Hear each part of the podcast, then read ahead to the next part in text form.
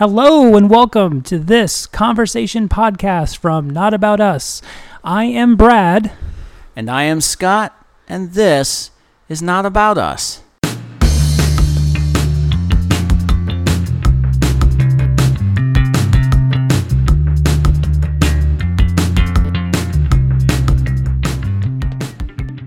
Yes, it's that time again. We're going to do a conversation. Um, as always, we don't, you know, necessarily plan these out, script these out. This is all just candid. So forgive us if it's weird. Yes, please. We might have some ideas of what we want to talk about, but we have not really, uh, really discussed them yet. So this is all candid. But before we do any of that, as always, it's very, very important that we remember this is not about us. This is about Yahweh. So, Scott, would you please be so kind as to invite him here to lead this conversation? You bet. Let's go. Hallelujah. Yahweh God, you are awesome and magnificent and holy, and we just love you and thank you and give you place here with us today. Yahweh, we invite you in. Have this, have this be yours. Let us stumble over our own tongues. That's fine, but but what comes out, may it be your heart and whatever you have that you want people to hear today and you want us to hear. Brad and I, we're learning ourselves as we go. So I have no idea where this conversation is going to go, but really hoping that that you take it and run with it and let it be yours. Hallelujah. Hallelujah. Amen and amen. Hallelujah. Thank you, Scott. All right. Well, um, I have an idea of something I want to talk about. It's a little personal. Sorry, it's going to be about me for a moment, but it's really not because Absolutely. it's something that Yeah. was uh, um, really kind of cool. Um, Our testimony is not selfish. Go Right. for it. uh, okay, so long story short, what a couple three weeks this has been for me. Lots of ups and downs, um, deaths in the family, a death in the family, um, but also um, I've been doing some studies, some devotionals, doing some prayer.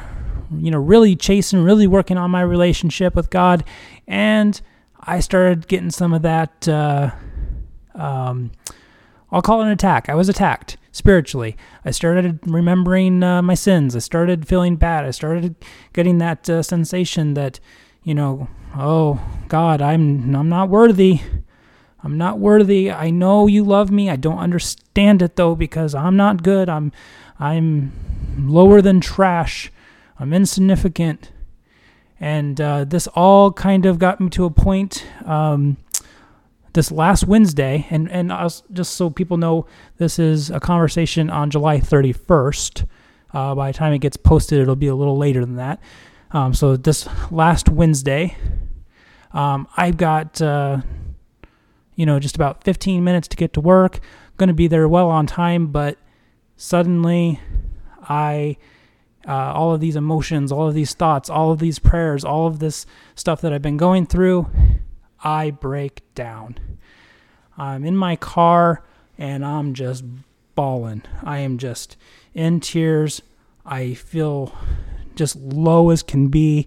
I'm not worthy. I'm having to turn my head to the left or to the right because I've got cars next to me and I don't want them to look into my car and see this disgusting image of tears and snot and all of this stuff going on.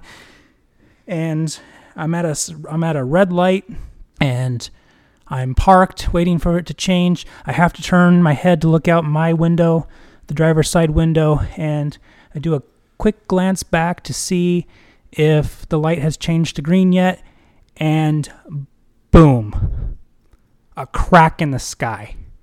A rainbow crack in the sky right in front of me, perfect alignment with me. Now, I don't want you to think I'm being selfish here when I say that was for me. Um, because that was for me. I'm not special. I'm not. But God loves me. He loves you. He loves all of us. And this is the second time that I have been in this position, that I have been so humbled, that I've been so meek, I have been so low, I've been so emotional and upset, and tears are just coming. And God has shown something to me to remind me that He loves me, and He immediately turns my tears to uh, tears of joy. That's fantastic. I was so excited. Scott can attest to this. I get to work, yes. and uh, well, okay, real, real quick, rewind. I pull over, and I want to get my camera out because I've had an encounter before like this, and I tell people about it, but there was no way to to document it, to show it off, to to prove it. And I'm like, no, I'm gonna get a photo of this. This is awesome. So I pull over and I just stop and I'm taking pictures, and then I'm realizing, Brad, you should not be taking pictures. You should be on your knees thanking God. So I then just start praying and praising and thanking. And uh, then I realize, oh, I still got to get to work. you know, oh so, yeah, work, yeah. so, you know, I'm like, I'm God, God, oh my, you, you're amazing. I, I love you. I can't believe this. This is awesome. I still got to get to work, and I did arrive on time. So all of this happened within a 15 minute period. Um, but the first thing I do when I get to work, I haven't even clocked in yet. I see Scott, and I'm Scott, Scott, come here, come here, come here. You got to see this, and yep. uh, and I just can't wait to show him this photo. Um, so for me personally, it was also nice just to be able to uh, to go. This happened, and here's some proof of it. yeah, you know. And actually, if you can, uh, I suggest putting that photo up as the little icon for this conversation. Oh, oh, that's smart. Absolutely. Okay, so sounds surprised by that. Not at all.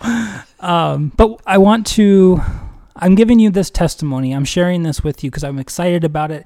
It's a, it's more proof of a God that loves me and will take care of me, and a God that I love and I want to share with others. Um, but as always, this is not about me. Nothing in that story is about me. It's all about God. Uh, it's yeah. about how He loved me um, he took my tears and he turned them around. He reminded me when I needed him to um, that no, I, I do have a purpose with him. So um, yes, that it was an experience that happened to me, but it's all um, about Yahweh God, all about Yeshua the Messiah, all about the Spirit. That being said, if people have had encounters like this, uh, I would love it if you commented and shared those with me, because this is the kind of stuff that gets me really really pumped and really excited. Yeah. Really refreshes my spirit. You know that that kind of brings up another point. We've talked about it before. Uh, how how you and I just connect and and we're like each bring a different piece of the puzzle in, and it is it's.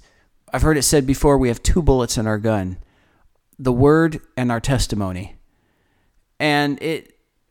In a way, it's not that we're limited and we both don't have them both. But in a way, it's kind of like I'm the word and you're the testimony. And and again, it doesn't mean you're not in the word and I don't have a testimony, but it is I have a passion, just a natural passion for digging in and studying. And if I want to talk about me, I can tell it as an analytical explanation, but I don't like to talk about me. right. You definitely get passionate about stories and about about the, the real life experiences. Not to say you don't get passionate about the Bible too, because you definitely do. But uh, it, it's just I don't know it. These things, like you just said, you know, hey, tell me your stories because I love them, and you do. It, it's amazing, and and that's awesome about this. Well, and we've talked about this before, but I really do believe you and I were brought together because we are. People joke that we're actually the same person quite a bit at work. They, they, they yes. I get called Scott all the time. He gets called Brad. Um, you know, they we we joke that we're interchangeable. You know, it doesn't matter which one of us is there. We're both there. You know. But, and on that note, we both worked at the same clinic for a few years, and it happened. And then we both moved to a different clinic and I moved first, and it was about five months later that Brad came over, and it picked right back up. It picked right back up, and we were both just laughing about it. It's like, oh, this, oh well, this, this is just is, you know. But even after you left the last clinic and I was still there, we got a new manager that you never even met. She never, she never met you. uh, I got called to her office, and she starts up, "Oh, hey, Scott." And I'm like, what? What? Wait, what? and she's like, oh, I mean, I mean, I just wanted to talk about something that Scott did while he was here. And I'm like, no, no, this this this isn't supposed to keep happening. but uh, but what I'm saying is, I really do believe you and I, um, if, if like I'll use that video game logic, if we look at our stats, my stats are higher in certain areas, yours are higher in certain areas, mine are a little lower in certain areas, yours are a little lower in certain areas. But I truly do believe that God brought you and I together. And maybe someday I'll actually make the map, or at least the best that I can, that'll show all the little things that had to have happened to make Scott and I meet each other. And then to even go from there uh, to become friends, to actually become family now by marriage um, to get to this point. It was meant to happen. I don't believe in coincidences anymore. I believe in God winks. And Scott, you were actually literally the answer to a prayer that I prayed a while back. But uh, where I'm going with that is God knew you needed someone like me to Yeah. bring out your stories, bring out your your uh, more emotional side, and God knew I needed someone like you to reel in my emotions and help me uh, look at the things more logically to really dive in deeper into scripture. I mean, you inspired me to not just read the Bible at face value, to actually look into uh, more than just the printed word. God knew that we needed each other. And throughout scripture, it mentions by the two witnesses. Yeah. Uh, you know, so I just feel like that's a testimony right there. You know, that God knew Yeah. what each of us would need and he made it happen. You know, I don't often bring it up because I don't think about it consciously, but every once in a while I, re- I realize you say I was an answer to prayer, and I totally forget you were an answer to mine because the studying that we're doing, digging into the Bible like this, things that we're saying, uh, especially if you go in and check out the feasts that at this time they're not up yet, but they will be shortly. Uh, the feasts of the Lord, things like that. I was getting so excited. I'm discovering all of this new stuff I'd never seen before, and it's just increasing my love and appreciation for God, and, and I'm just marveling at Him. And naively, I just thought everyone else would feel the same way. And I was taking this to friends, to to church members, and I'm like, check this out. This is so awesome. This is so amazing. And at most, I would have a tepid, yeah, that's kind of interesting. But very often, I had just, I, I had angry responses, and it shocked me. I had get that out of my face. That is wrong. That is that is terrible. And I I I was stunned. I was absolutely stunned. And after a certain amount of time doing that kind of thing, I gave up. And I had I just for a couple years I shut down and said, "Look, I know what I believe. Uh, I'm chasing the evidence. I'm chasing God. He's revealed to me in this way. If nobody else wants to hear it, fine. I give up. I'm not sharing it anymore. I'm shutting down. My head is is bloody. The blood is getting in my eyes, so I can't see from beating my head against a brick wall. I quit. I'm done. I'm not fighting that wall anymore. And I just went into a little hole. I said, I'm not giving up on God. I'm not. I'm not saying all of this is wrong. I'm just done dealing with everybody else. And so, Brad, you were an answer to my prayer because I was praying for for someone to share this to who would have the same passion. And like yourself, it didn't get manifested right away and it kind of got forgotten about. And so sometimes I don't think about it. But you're right. Uh, you were an answer to prayer for me too. But um, something else I want to get into real quick. There's a couple things I'm trying not to forget before we move on. But uh, I'll say one of them right now is you mentioned this week what happened to you. I'd like to mention that in our last conversation podcast, did I did I talk about wanting to be a soldier in the last one? I think I did. Or did I just talk about it with you? No, no, I, no. I forget these things. No, you did. You uh, well, as of right this moment, that one's not up yet because I'm still I'm a little behind. Actually, real quick, Scott, I'm sorry. I'm Go going to it. apologize to our listeners because of the last three weeks. There has been a lot of stuff going on in my life that I have not been keeping up on the editing, and at this point, I have a, I think like nine to edit, um, and I'm and I have just made a commitment today to God, uh, to myself, to get my butt in gear now because um, all of my stuff's taken care of. My grandma's been laid to rest. Her service was awesome. I mean, things have just really been looking up. I had that amazing moment on Wednesday. So I'm recording this commitment. I'm to get caught back up and we're to be good to go from now on. And that's cool. For my part, you don't have to stress it because the way I see it, we've got them recorded. They're out there. They're waiting. They'll get put up there after a time. But uh, but yeah, I understand it. You want to get them out there. You want to share them. We, absolutely, that's awesome. Well, because I think of them as love letters to God, and Yeah. it excites me. It ex- these podcasts do excite me that uh, I get to share that love letter that I did to God, that we did to God, with everyone. And love needs to share, and I want to get them out there. I want to get them shared. Sorry, go ahead. No, absolutely. Thank you. It's a conversation. Let it go. I said I want to. I'm learning how to be a soldier.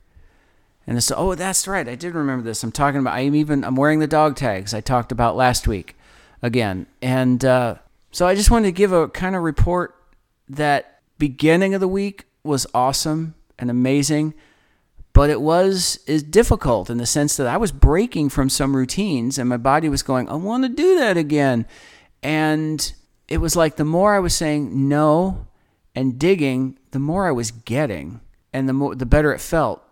But as the week went on, I kind of went, uh, I'm tired, I'm done. I, I've gone as far as I can, and kind of fell back into, uh, again, not evil, you know, playing the video games, watching movies, you know, just just me time.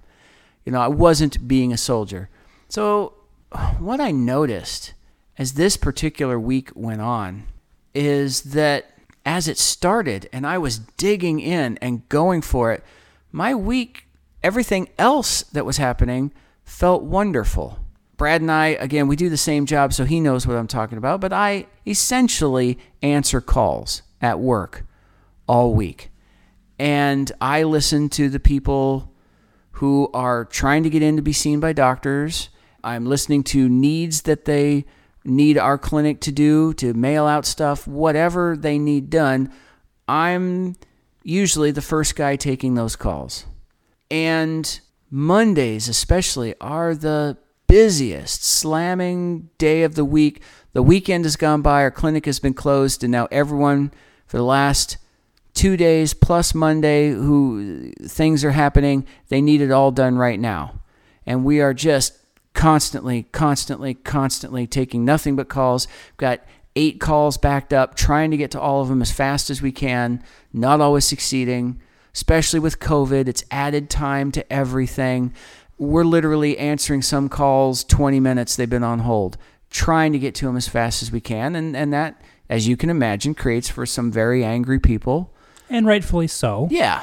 But on Monday, as I have usually been, um, I'm handling it with ease. And it, it not only, I'm not stressing it and I'm not burdened by it, but it's actually, it feels like an adventure. It feels like a video game, the sense that there's struggle going on, but you enjoy the struggle. This is fun. This is exciting. As the week went on and I just started slipping and getting tired and not caring as much, by Thursday, yesterday, as I record this, it's my easiest day. In fact, I only have a half day. I only come in for four hours. And in that day, it, it's usually our easiest day. Thursday, Monday's our toughest. Tuesday's also another tough one. Wednesday, it's starting to slide. Thursday's usually not as much is going on. Friday usually picks up a, again a little bit. But Thursday is an easy day comparatively. We don't have the number of calls. Our provider's a little more wide open to get people in. Monday, they're usually packed and we can't make anything fit the way people want them to. Thursday is a fairly easy day. And I just found myself just upset with every little thing going on. And I, I was conscious of the fact that the calls weren't changing. It's not like on Monday, everyone calling in was, You're the greatest and you're wonderful. And on Thursday, they were all, I hate you. You're awful. And it, no, the calls were all the same. Little mix of both. You know, thank you so much. Next call is you you all stink and I want you to know that. Next call is I appreciate you. The next call is I hate you. You know, it's a little it's a little of like like everything you guys do who have to deal with customers. Uh, it happens everywhere. Some customers are wonderful. Some customers you could do without. And but Monday, everything's fantastic. Even the haters. Thursday, it just felt like it just got to me and I couldn't handle it. And I was conscious of the fact that my drive to be a soldier had been forsaken. It's like I had gone as far as I could, I got tired, and when I quit, when I quit chasing him, my perception changed. It's like I didn't have God with me anymore, understanding the people I was dealing with. I didn't have his perception going on, and everything stunk.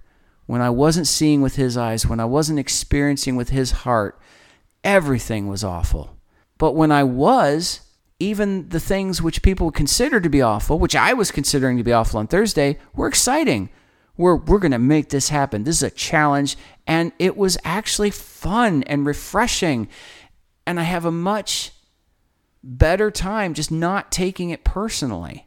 And you keep moving and there's there's also a much easier time of letting the Holy Spirit come through you and having the right answer for someone.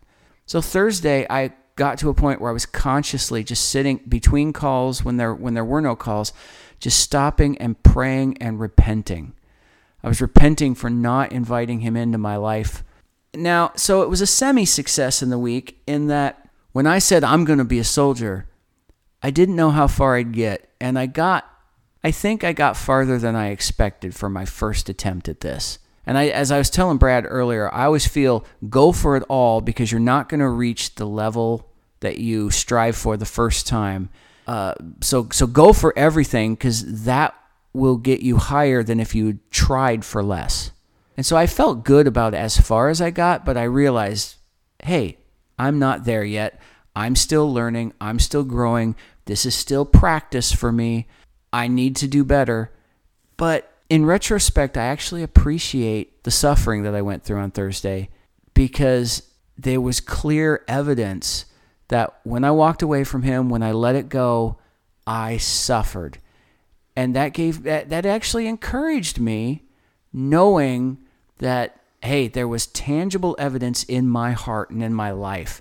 With him, awesome. Without him, I hated every moment of it. So just kind of giving a report for those of you who listened to these on last week. I said I was going to go for it. This is what happened. I think it's absolutely crazy that as Christians, uh, we eventually get to a point where we go, man, I, I really appreciated that sorrow. I really appreciated that uh, tri- tribulation. I really appreciated that difficult time mm-hmm. because you do start to recognize why those situations, why those times are important, and how they can lead you back to God in a much uh, even deeper than you were originally. Yeah, I really appreciate that report, um, Scott. I just I when we first started out and we were doing our weekly Bible study Sabbath, this was just my was just my personal opinion, no scripture to back it up, but I used to I used to have our Sabbath and next day, fired up. Everything was awesome and wonderful and amazing. And next day, still awesome, wonderful, amazing. Next day, a little less awesome, wonderful, amazing.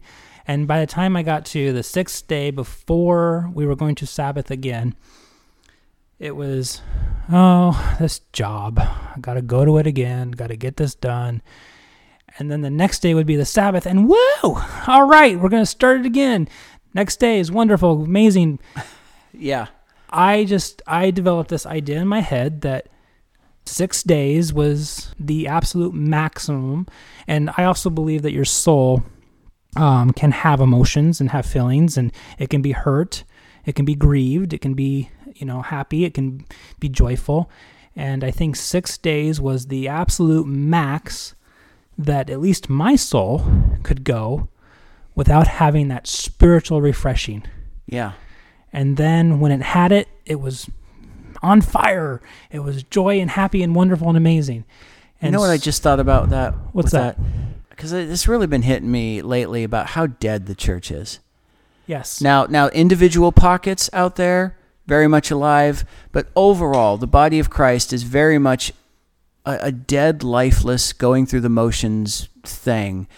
And how many people have not had your Sabbath experience that you're discussing for years? And how sorrowful and how pitiable that is. hmm And that might help us answer why some people we would call them bitter. Why you know some people we would call them angry old people or what whatever we might label them as. But there are people out there. Um, I've encountered them many times at the clinic. Um, there are people that come in already upset about something, maybe not even related, and I've had to be the punching bag for them. I've had Yeah. I've had to try to do my best to humble myself and go, this person just needs a punching bag. I can at least do that for them, and hopefully that will be enough for them to get them through. But uh, I, I see it all the time, and I, and I don't want to stereotype, but I see it a lot of older people too. It Mhm. makes me wonder what happened. What happened to make them so bitter? Yeah. And uh, it, it that grieves my soul. That you know that breaks my heart hmm but uh, th- this might be kind of funny. Um, just today, um, Scott actually took a day off. you know, so all those phone calls were coming to the rest of us. Um, our I have to explain it real quick. Our system is on is on the browser, and we can see all the lines. Um, anyone who's got their phone turned on, uh, we can see if they're ready, if they're not ready, if they're on a call. And so there's like six lines that I can see. And at one point, they all went green, which is awesome. It means they're all ready. There's no call. And I look at uh, my coworker uh, to the left of me. I won't say her name because I don't know. I don't have her permission. But uh, I look and I, I go, this must be what heaven feels like. and then and then the joke She said, "This isn't heaven. This is Iowa." That's right. And then the joke continued from there and I was like, "No, actually heaven would be more when that when that changes to yellow, which tells me I have a call, and I pick it up and the other person says, "I love you." and that's the call and I put it down. That would be heaven. that was just a little joke, you know, oh uh, a little metaphor maybe, but uh, I just thought that was funny. that's awesome. now, I said I had two things that I did want to talk about. The second is my shout out. Who do we got today? I really do like these. Well, my second, uh, a, a, a long time ago, I mentioned Paul Burris as my shout out because he he's the artist for Spirit Man, my comic. And um, again, if you haven't checked it out, feel free. It's uh, spiritmancomics.com. It's also gorillaheadcomics.com. And because Paul does all the work on it, I, I write the thing, I give it to him, and that's it. That my, my work is done. So he's amazing. And the reason I mention him again is because my shout out today is Brad. because basically, what you're hearing of my voice right now is primarily that's it for my input. Now, I study the scripture. I, I create my script, so to speak, just like Spirit Man, and I, I come up with my stuff. But you know what, guys? We're on, we just finished recording Genesis 11. And I, at the same time, Revelation 4, the podcast has been, has been out there. The reason it's outnumbered 11 to 4, one of the reasons is because Brad does all the other work. He edits, he puts it together. Now he loves it. It's awesome. And he gets excited putting the pieces together and he goes to YouTube and he puts visual images with things. And I'm not saying and, and Brad, you can confirm you know, not saying he hates it and it's fun, but guys, he does all the work. And Brad, I just appreciate you for that. And thank you because the year if you weren't doing that, this wouldn't have life because I would be going, I don't know what to do here. what? I can't figure this out. What what is happening here? So you're my shout out for today. Well, thank you. I don't know what to. Now I feel a little bad going, woo, I'm excited. I should be I should be more humble than that. When you said that, I was like, I wonder how he's gonna feel when he hears. Well, thank you. Um, I have a unique shout out that I would like to give to. Oh, I'm stealing your thing again, Scott. I'm sorry. All right. Okay, I've mentioned it before. I don't want to creep anybody out because I cannot see who you are. Uh, uh, a lot of times I can't even see what city you're from. But uh, my website lets me know who's coming and give me a general idea of where they're from. Um, one, one city that I can actually see is uh, Oak Park, Michigan. So if you are from Oak Park, Michigan, I just want to give you a shout out because I've noticed that you've actually been listening to quite a bit of our podcasts. And uh, I just, Thank you, Oak Park. yeah, I just think that's awesome. Thank you, Oak Park.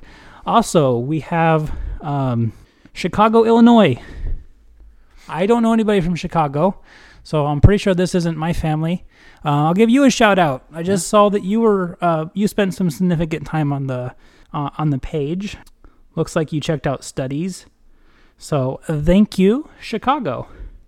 Uh, All and- and on top of that, we also have some out of the out of our country. We have um, still people coming from Vietnam, which I think is awesome.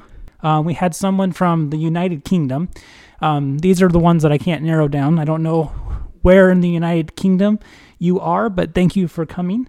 And uh, Ireland, which could be my family, could be Huh. um, uh, my family on grandma's side. Um, if you are a family or if you are just a visitor from Ireland, thank you. Thank you for giving us a, a listen. Yes, we do appreciate it. Like I said, we're this is not about us, and I've said before that for me and myself, I, I'm doing this for God and my connection with Him.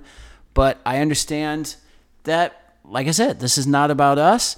God has a purpose in this, and God knows exactly who needs it out there, and and He has love and inspiration to give to certain people that just need it right now. So awesome. I, I don't thank you for for me for hey, you're listening to me. That I'm so awesome, you know, that you would listen to No, no. I just I appreciate the fact that that God is using me to connect with other people who need it.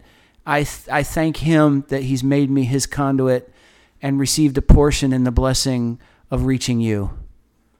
And something that we uh, talked about earlier today, just as a not not like we were going to bring it up in the podcast or anything like that. Sometimes Scott and I actually just talk. Believe it or not. Not, had nothing to do with the podcast, but it was just a, a an idea that popped in into our heads that we thought was kind of uh, cool. What if this podcast right now, because God knows better than we do, what if someone in the year 2040, we'll just throw a number out there, you know, maybe maybe the internet's completely different and and uh, how they are accessing this, you know, who knows, but somehow they've stumbled upon this because God needed them to hear something that we said, something that was actually truth. And I don't want to be all, hey, everything we say is truth because everything we say is not truth. We we can't do any of this without uh, God. Uh, we will stumble. We will. Um, TobyMac song. We will be packing our bags when we need to stay. You know, it's uh, uh, it's not uh, not we're not capable of doing this without God. Yeah. But what if we say something here in in the year 2020 and in the year 2040 someone stumbles upon something and it was the exact thing they needed to hear that led them to be saved or led them Yeah. at least out of a bad situation. How cool is that idea? Yeah. that we could be doing something here in 2020 that could potentially be affecting someone's life, someone's spirit. Um, who knows when? God, He knows. But yeah, I don't know. It's just a cool thought that we had earlier just felt like sharing. Yeah. You have no idea who's going to connect when or why or, or what God's going to lay on their hearts. All you can do is be obedient to what God tells you to do at that moment. That's hopefully what we're doing. Not Which- always perfect at it, but we're trying. Right. Which then brings me to scripture and how that does that all the time. Something that was written 2,000 years ago or more hmm um, can still have incredible meaning for you, me, or some random guy yeah. uh, 20 years from now. You know, it's scripture was written in that time, but it was written for all of us at all time. Still just an amazing thought that I can never really contemplate how God can be for every person ever in every moment. yeah. Wow. It, it's mind blowing, but he is. Guys, I've said it before. I'll say it again. He wrote the entire Bible for you. You listening right now. The entire thing was written for you. And over the last couple weeks, I've heard people who, uh, other listener, uh, other people that I listen to, other people that I study from, who have made particular efforts to bring up the fact that you should not think that the Bible is written only for you. Now, yes, it's written with so much more in mind. God is that perfect and that awesome. It was written for nations, it was written for cities, it was written for groups, it was written for denominations, it was written for times, it was written for for everything. But one of those things is you. You particularly listening right now, it was written the entire thing was written for you. Now, you know, that, that doesn't mean to blow off the prophecy worldwide and all of those big thoughts and, th- and pictures, physical pictures of spiritual examples. For those of you who've been listening, you know that's something I harp on all the time. But yes, we have prophetic big ideas of things that are going to happen and things that have happened. Yeah, absolutely. But never forget, he wrote it to you. Something that we learned in a podcast Genesis study not too long ago was that the word good can mean function correctly. And I've really been taking that to heart. The Bible is good and it will help you personally on in your own life function correctly. But I believe that if we followed all of the examples in there, as far as politics, medicine, um, how we should run our cities, how we should, it doesn't matter. Every, anything and everything that's in there, if we followed that example, then everything would function correctly. That's my Mhm. belief. And someday it will function correctly again Yeah. when the Messiah is back. But uh, yeah, no, the Bible was written for everybody and for you. Yep. You, uh, you, one of the plays that you wrote, um, the conversation, momentarily lost the. This is the only one that I was going to be a part of, and I already forgot. I forgot the title. Um, but there's a line in there that uh, he's a he's a baby Christian, um, and he's just like discussing the Bible, and he's like, "Well, it's not for me. It's like it's about Israel and ancient times, and and you know what what do I have to do with it?" And that was that reading that was one of the things that made me go, "Oh, the Bible was written for me," because I was that person when I was a baby Christian. That uh, yeah, you can learn you can learn how to be a, a decent person from what you read in there if you follow the examples. But that made me really, for the first time, go, wait, the dedication page of the Bible says to Brad? Yeah. That's a that's an awesome way to think about it. I hadn't considered that before, but I love that. And it doesn't matter who looks at it, it'll have their name. Yeah. You know, to Sarah, to Ashley, to Ben, to uh, Lau, to, you know, who doesn't matter who you are, what your name is. If there was a dedication page of the Bible, it would probably say something like, to such and such, I love you. Yes. Uh, oh, I love that. Dedication right at the beginning from God to you specifically. Wow. Oh my goodness. There there went my mind. oh boy. I love when I can do that to you because you've done it to me so many times. Speaking of mind, something else I'll throw out there that's just been on my heart lately. I've been thinking about, and maybe this won't hit you, but this is a conversation piece that's throwing stuff out there. The, the difference between closed minded and open minded. And it's because we, we need to understand that we need both. We have to be closed minded, we have to be open minded. The idea behind everything is to get to the point where you can be closed minded about something because you know you're right. You found it. Like I've said before, I, I there's one thing I know is that Yahweh is God. Yeshua is his son. He came and he died for my sin. And only because of that grace, that gift given for me, can I be with him forever. And he sent his Holy Spirit after he rose from the grave. I know this. You cannot convince me of anything else. I'm very close minded. I can afford to be close minded. I'm right. Now, I'm very close minded about a few other things too. 2 plus 2 equals 4. I'm very close minded about that. Math is a good example. Once you have the proof that something is right, mathematically, you're done. Now, open minded, we should all be open minded at all times, but all that means is you have the honest ability to listen. I I am open minded and closed minded at the same time. Open minded just means I have the honest ability to listen to what you have to say and assess it honestly with what I already know to be true.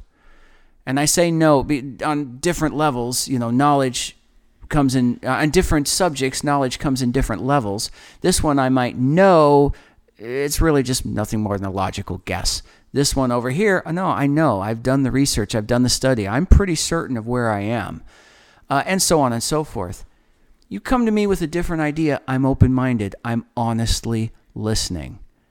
But if I say, no, no, what you have to say, I've compared against the evidence I already have, and I find your position wanting, I am not going to come over to your side. Then what do I hear most often in my life? Well, you're just not open minded enough. No, when generally speaking, when I hear this, what they're really saying is I find fault in you for not blindly coming over to my closed minded ideal when they accuse you of being not being open minded. We all need to understand this is a process with everything in our lives of coming to the correct place, finding out what that correct place is, and reaching it and staying on that until evidence comes along that shows you you're not actually in the right place. You only thought you were. So, this is just something that, that personally bugs me because because of that because people accuse me of not being open-minded when I'm very open-minded. No, I honestly listened and analyzed everything you said. You're wrong. I've come to that conclusion because of the knowledge that I have in existence already. Yours does not outweigh that evidence. In some cases, there's a piece that I will consider, but the evidence has to grow beyond just that one brick. You added a brick to this side, which may be evidence for your side, but I've got a building on my side. I've got a thousand bricks. So, okay, you've added a brick, and I will consider that, and I'll leave it there on the one side. But on the other side, I have a thousand. Your one doesn't outweigh my thousand. Uh, so unless you can find something that removes those bricks from the other side and adds more bricks to yours, I'm not changing my opinion. And I want to share an example with that. Two plus two equals four. How many would just say duh? Duh. Yeah. I found someone the other day who was talking about nothing is truth and nothing is absolute because not even two plus two equals four. And the reason they gave is because in binary, two plus two does not equal four. And so there, therefore, that proves that nothing is true, not even math. And I had to stop and go, wait a second. No, you're wrong. Hold up two fingers, those of you listening, and in one hand, hold up two fingers in the other hand, and then just say this many on one hand plus this many on the other hand. Put them together and say equals this many. That is a mathematical principle. You take X amount, you add it to X amount, you get X amount, whatever that is. You get Y amount, sorry. You wouldn't get X. I'm repeating myself. But that's, uh, anyway, now I'm confusing myself. If you take 2 and you put it together with 2, you get 4, regardless of what you call it. What these people were doing is a, is a trick of Satan. Now, it's interesting that the person I got this from was a minister. who was saying this on the pulpit. Principle he was confusing principles of language with principles of mathematics. The principles of mathematics say I take this many, I put them together with this many, I get this many. Again, take two fingers in one hand, take two fingers on the other, put them together. You see 2 plus 2 equals 4. I get this many plus this many equals this many. If I call it, if I take dos plus dos, I get quattro. If I call it whatever, that doesn't change the amount. They were saying truth doesn't exist because you can name it something else and it doesn't come out the same way. No, you're confused. You're taking, this is what Satan does. He confuses us. He can't change truth. He can only try to make us see it a different way and confuse us in the process. The principle of language says that collectively we share sounds and syllables and give them meaning. We, as English speakers, have said two is a particular number, and we have said four is a particular number. Those sounds help us communicate with each other by giving ideas of what they mean in our heads. 2 plus 2 equals 4. To an English speaker, automatically assuming you're using the decimal system, that equals the mathematical truth that exists. If you change the language, the mathematical truth still exists. That will never change. It is absolute. And if you can say that changes, you've thrown out math. Math doesn't work.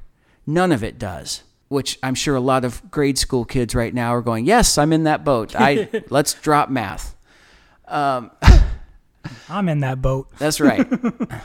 but that's the kind of thing we need to understand. We come up with false truths like that. And I listen and I go, hey, you've got a point. Absolutely. I will be open-minded. I will hold that. But then when we when we're still open-minded and we hear what the truth I just gave you, another piece of evidence, we go, "Oh, you're right. I need to take that one brick that I previously put on the one side and throw it out and add another brick to the other side. Now that changes the scales. Now I see things correctly. We can't be so open-minded that our brains fall out. Open minded simply means listen and honestly weigh the evidence. Sometimes we're going to hear things that seem to be accurate, but then later we find out they're not. Just honestly be open, but weigh the evidence as it comes in. I'm very close minded that 2 plus 2 equals 4. You can't change my mind on that because it exists, because it's reality. Well, I think uh, Paul told us to test the spirits. So he suggests being open-minded, but you still have to test the spirit. You got to decide. You got to figure out where this information is coming from. What is the source? What I think is interesting is uh, some people today would like to argue that there are no absolutes, but God Himself has certain absolutes. Mm-hmm. God Himself is an absolute. Absolutely. you know, um, if God said something, if He spoke it, it is an absolute. So if God said something's going to happen, if He gave us prophecy, then you can be sure that that's an absolute and that will happen. Revelation is an absolute. Um, mm-hmm. But the enemy, the deceiver, will do everything in his power to trick you and fool you and make you believe that uh, even something like this, that there are no absolutes. Well, there are. Yeah. One of the problems is it, it's I've said this before. I, I come to my conclusions based on scientific reasoning, uh, which means uh, you put the evidence together, you collect the evidence, you put it through tests, you put it through trials, and then you make your determination after that on what exists, on what is reality, on what truth is, what what is the answer. Now, a lot of people will say even looking for God is not scientific. And the problem is and this is this is real. In science, there's two different categories, an A and a B category. The A category is things which you can determine to be true. How much what's the volume of water in this container? We can measure that. We can determine that. What is the temperature of the water? We can determine that. We you know and so on and so forth. There are things of that nature. Now, even if we can't with our current technology, you can ask a question that's still considered scientific because it is something that can be understood even if we recognize it at this point in time we can't understand it. It still falls into category A. Category B are essentially matters of personal opinion. Uh, yellow is the best color out there. I can't, okay, to you, but I can't really argue that scientifically. Looking at yellow too long gives me a migraine, sir. Yeah, there you go. to me, my favorite superhero is Spider Man. That's a B category question because you can't scientifically prove it or disprove it. It, it just is. To you, might be Superman, Batman, Captain America, Wonder Woman, uh, Scarlet Witch, whoever. That could be your favorite. And it just is. I can't scientifically put that to the test and say, no, you're wrong. Uh, this character is superior. Uh, you're wrong. This color, you know, that shouldn't be your favorite color. Uh, you can't do that with, with B category questions. And what they've falsely done in the scientific community, and it makes no sense to me whatsoever. It's it. There's no logic to it. They've thrown the question of God in as a B category question. Is there a God? And they've said, well, that's a B category question. Uh, and so, therefore, even asking the question and trying to put it through scientific reasoning they consider unscientific. This is why you will hear atheists say that's, that's not even science. It's not even science to go down that road because it's a B category question. It's just a matter of opinion. It's cultural. And so, therefore, it's a B category question. No. Is there a God? There's an answer to that question. That is a fact. It's yes or no. And then, if, and, and actually, for purposes of morality, is there a God being, you know, who is the highest being in existence? We already know there's a yes. So for, for purposes of morality, you that question's already answered because if there's nothing else out there, then the default is us. We are God. So then the next question becomes okay, if there's a God, and again, for morality purposes, yes, there is, then the next question is who is he? Or she? Or they? And these are categories that need a scientific reasoning and an answer because they exist. The reality of who God is exists. Whether you like it or not, it exists. If there is no God and atheism is correct, then that is truth. Whether you like it or not, whether I'm pounding up, uh, on the pulpit and saying, no, Jesus is God, nope, you're wrong you're factually wrong if he does not exist. Paul said it before. If Jesus did, did, is not God and he was not risen from the dead, then everything we're preaching is in vain. It's not just a cultural thing that some people can believe, and that's okay. Just like Santa Claus or, or Peter Pan. Yeah, if you believe it, go ahead. No problem. And if you don't believe it, yeah, go ahead. No problem. It's all good. That's the way they see Jesus. That's the way they see religion in general. It's a B category question, and it doesn't make sense. It, it, it, makes no logical sense that they put it there, and it frustrates me so much. But that's why you hear atheistic scientists say that there's no scientific uh, reason for going there. It's because this is the base. They're treating it as already determined. Uh, they've, in other words, they've skipped the scientific process. They've gone straight to a conclusion and this is unscientific in and of itself. And then they'll accuse you of being closed minded. But if you ask them to consider your perspective, to actually look at the evidence that you want to present, mm-hmm. there's a selfish motivation that will keep them closed minded. Yeah. You know, we're all we're all guilty of it, whether we are an atheist or a Christian or whatever. We're all guilty of being closed minded sometimes when we should be open minded. Yes. So being closed minded in and of itself is not automatically right. Mm-hmm. I'm just merely pointing out, yeah, there are truths out there that we should be closed minded about. Abs- well, absolutely. The absolutes. Yes. and to say otherwise has a false sense of wisdom to it. Mm-hmm. It because it's that oh let everyone just choose whatever they want and just let them be happy. Well, you, if you choose whatever you want and it's wrong, you're going to suffer the penalty. You're going to suffer the consequences. Oh, there are no consequences. Well, wait a second. How did you determine that? Where was the scientific basis behind that? And the problem that I always face with with this is I can't I can't as a Christian I cannot just let somebody believe whatever they want to believe because I know I I'm closed-minded on this. I know Yeah. absolutely that there is a God, that it's Yahweh, and I know that there is going to be a judgment. So the problem, it's not a problem. It's it's it's my the mission. difficulty deal in dealing with the world. Yes, the difficulty with dealing with the world is that I can't then watch you stand on that train track with judgment barreling down you at 150 miles per hour, knowing that you're going to get splattered. I cannot, Right. Because if I truly am being Christ like, if I truly am being a Christian, being like Christ, I cannot let you die in your sin. I cannot let you get splattered by judgment at 150 miles per hour because I know what separation from God will be like. Yeah.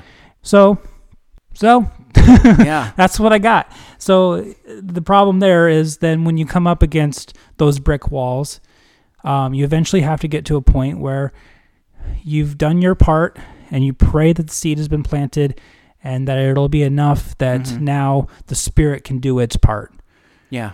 and I've, I've, I've encountered this. Um, you and I both have an, a, an acquaintance, and man, I wish I, I wish I was still fairly baby Christian when, when I knew him, but um, he was an atheist, and, and I tried my hardest to say things here or there, just hoping that the seed would be planted. Um, but I've learned a lot even since then. but Yeah. even then, you know, it's all also it's got to be a choice. Yeah. know?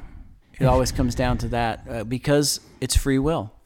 Because uh, we've said it before, God's a lover, not a rapist. He's not going to force you into anything. He's wooing all of us. He's not demanding. He says, "This this is reality, people, and I want you over on this side. If you want to be saved, this is what you've got to do." I imagine it kind of as everyone has a ticking time bomb that is it's inside of you. And if that bomb goes off still inside of you, you're dead. God has basically said, I don't want you to die. I love you. Come to me. I will remove it. But I'm the only one that can remove it. And for those who say, I don't believe it, I don't I, I think you're wrong, doesn't change the reality that the time bomb is inside of you. There are some people who, who tell me, well, everyone can just believe whatever they want, and as long as they believe it strongly enough, they're okay. That's not the reality of the situation. And love, when it recognizes the reality, tries to get the people to remove the time bomb, but it has to be given up willingly. It has to be recognized that it exists, and it has to be offered up by the individual person. Yes, I want to remove this time. It's as simple as that. God, I want to remove this time bomb. Okay, done. All it takes is you acknowledging it and, and submitting to that. Jesus said, I am the way, the truth, and life. No man comes unto the Father but by me. If he didn't mean it, and he's either a nut job or a liar, but everything that that is either truth or it's not. It's as simple as that. I have determined through scientific reasoning that that is truth. And once again, I've said it before, but I encourage you all read the book. I don't have enough faith to be an atheist. They they don't they don't go through that book saying here's scripture which proves this point. They go through science and say this is what the evidence of science itself shows about who God is. And you just you just read it on your own and you come to your own conclusions. I don't even think they get into who God is until the fourth, fifth chapter. I mean, they start out with, okay, I'm going to prove to you there was a creation. And then, Mhm. you know, they, they scientifically prove that. And then, okay, well, if there was a creation, now I got to prove to you there was a creator. So then they go and tell you about that. It's a, it's a fascinating book, and it's not dumbed down by any means, but no. I was able to understand and comprehend it, you know, and I don't have a PhD, you know, Yeah. so uh, highly recommend it. Frank um, Turek, I believe. Um, yes, yes. He uh, he's also um, has a he's in charge of a group online called Cross Examined, and he's done debates uh, with atheists and and different things. Uh, totally worth checking him out. Um, okay, so Scott, this this image popped in my head. Go for it. This is not. This is this example is not as life and death as some of the stuff we were just talking about. But if you ever watch any of those um, amateur musical or singer shows like um, American's Got Talent or um. I have seen some of them, yes. Right. So sometimes they, they start out with audition phases where they have people come in, they sing. Right. You see the bad ones, you see the good ones. And a lot of times, the bad ones that can't, don't have that can't sing in tune, it doesn't sound good. A lot of times they'll say something to the effect of, "Well, my family and friends say I'm a great singer," Yeah. and this person wants to believe that to be true, but it doesn't mean it's true just because they want to believe it. Yeah. You know, so not a not a super important life and death thing, but imagine being saved from embarrassment if one friend was brave enough to come up to you and say, "Listen, I like your singing, but you're not a great singer." Right. You know, or just flat out, "Listen, don't go on that show. I don't want you to be embarrassed." Uh huh. You know. So, uh, that's kind of what it is. It's listen, I don't it's on a much bigger scale. It's listen, I don't want you to face separation from God. I don't want you to embarrass yourself. I want you to uh, listen to me and understand that I appreciate your singing. I love your singing. That doesn't mean everyone will. Yeah. No, that's a good. That's a good picture too. But Scott, this one's uh, it's been a good conversation, but we're starting to run a little long on this one. So I Good think, time to wrap it up. I think we should wrap it up here and and uh, Wait, I've got nine other things. Oh, drat. Oh, next time. the beauty of it is is we can do it next time. And uh, well, as long as the Lord tarries, and Right. and if not, then we'll see you in heaven and discuss it with you there. in person. Yes. Wow, that's a cool thought. All With right. him right there, showing us both what really is. yes, yes. He's just guys. I love it, but man, man, you were Let so sh- yeah. so Let wrong. me show you what really is going on. All right, but as always, this has been Brad. And this has been Scott. And this has been Not About Us.